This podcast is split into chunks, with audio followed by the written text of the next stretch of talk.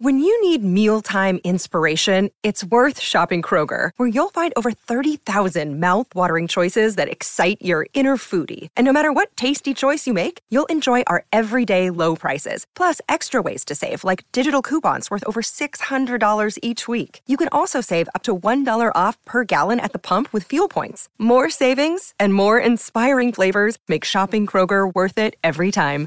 Kroger, fresh for everyone. Fuel restrictions apply. This is Optimal Living Daily, episode 1505 Taking Risks, Part 1 Combating Fear by Andrew James of EstablishingTheSelf.com. And I'm Justin Malik, your very own personal narrator. I read to you from some of the best blogs in the world every day, covering personal development and growth, lifestyle, minimalism, and more. If you enjoy the show, please share it with someone, anyone. That's how I can keep this podcast going. It's with your help. But I'll keep this intro short for this Friday, so let's get right to it and continue optimizing your life. Taking Risks, Part 1 Combating Fear by Andrew James of EstablishingTheSelf.com. Take a moment to imagine your ideal lifestyle, the one you so frequently catch yourself daydreaming about.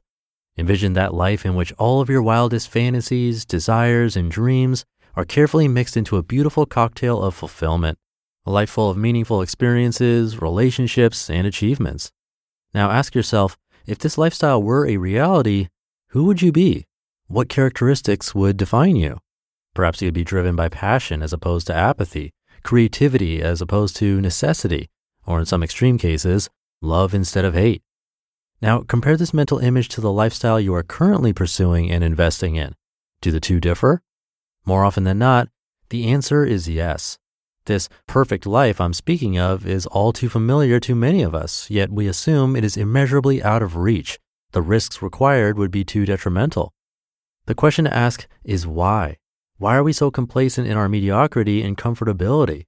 Why are we so hesitant to take risks and uproot our unfulfilling and, in extreme cases, emotionally agonizing lifestyles?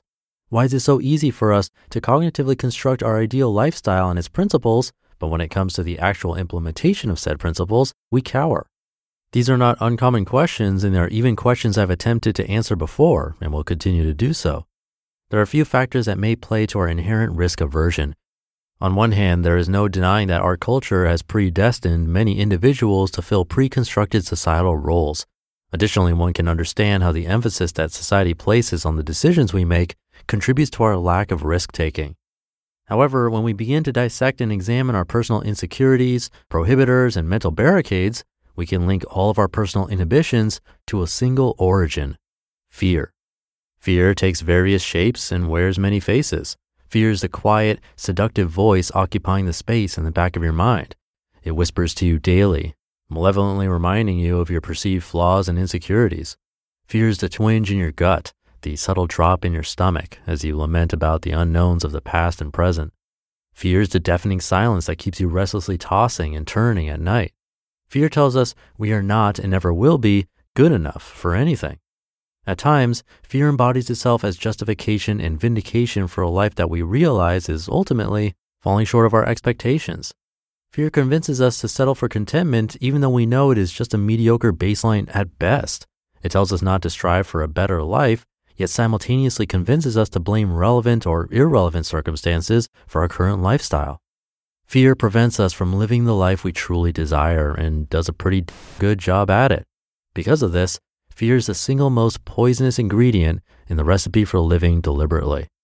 That being said, if we are to attempt to overcome and combat fear, which I highly recommend, we must first seek to understand its genesis. We must also recognize that there are two types of fear rational and irrational.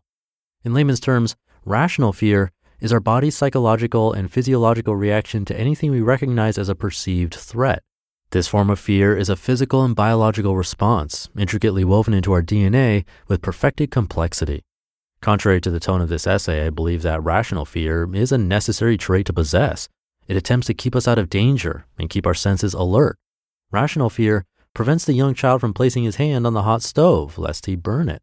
When we are walking home from a late night out with friends, rational fear keeps us on our toes, telling us to avoid the men suspiciously lurking in the alleyway ahead. Rational fear at times protects us like an instinctual sixth sense.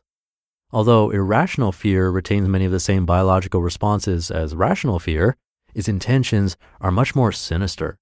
Irrational fear masks itself as rational fear, prompting the same psychological reactions despite a situation's level of danger.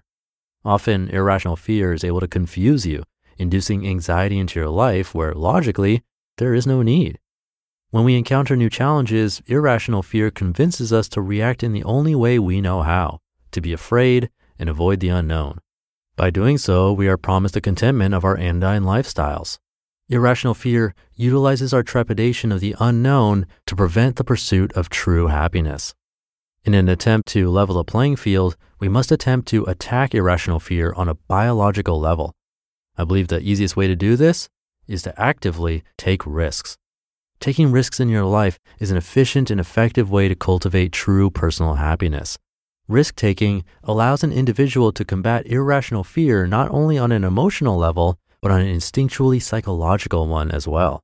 When we begin making decisions that directly contradict our biological and habitual tendencies, we force ourselves to adapt and evolve. By encountering the unknown, we are able to gain insight into the world of our perceived threats. Over time, what you were once afraid of becomes significantly less intimidating. Where irrational fear once dwelled, confidence and peace now resides. Suddenly, what were once perceived risks transform into simple decisions. Quitting that job does not seem as detrimental. You know that you've encountered obstacles like this before. Breaking off that toxic friendship is difficult, but you understand it is better for your overall well being.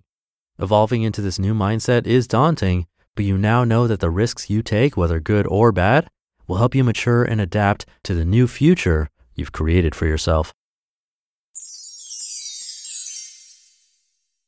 You just listened to the post titled Taking Risks Part 1 Combating Fear by Andrew James of establishingtheself.com. Thank you to Andrew. I think many therapists would agree with this one that a lot of fears do come down to what's known as exposure therapy. The tough part as the patient or the person with the fear is getting yourself to actually do those things, though. That's where it helps to have like a therapist or some kind of emotional support to help you take those risks and overcome these issues.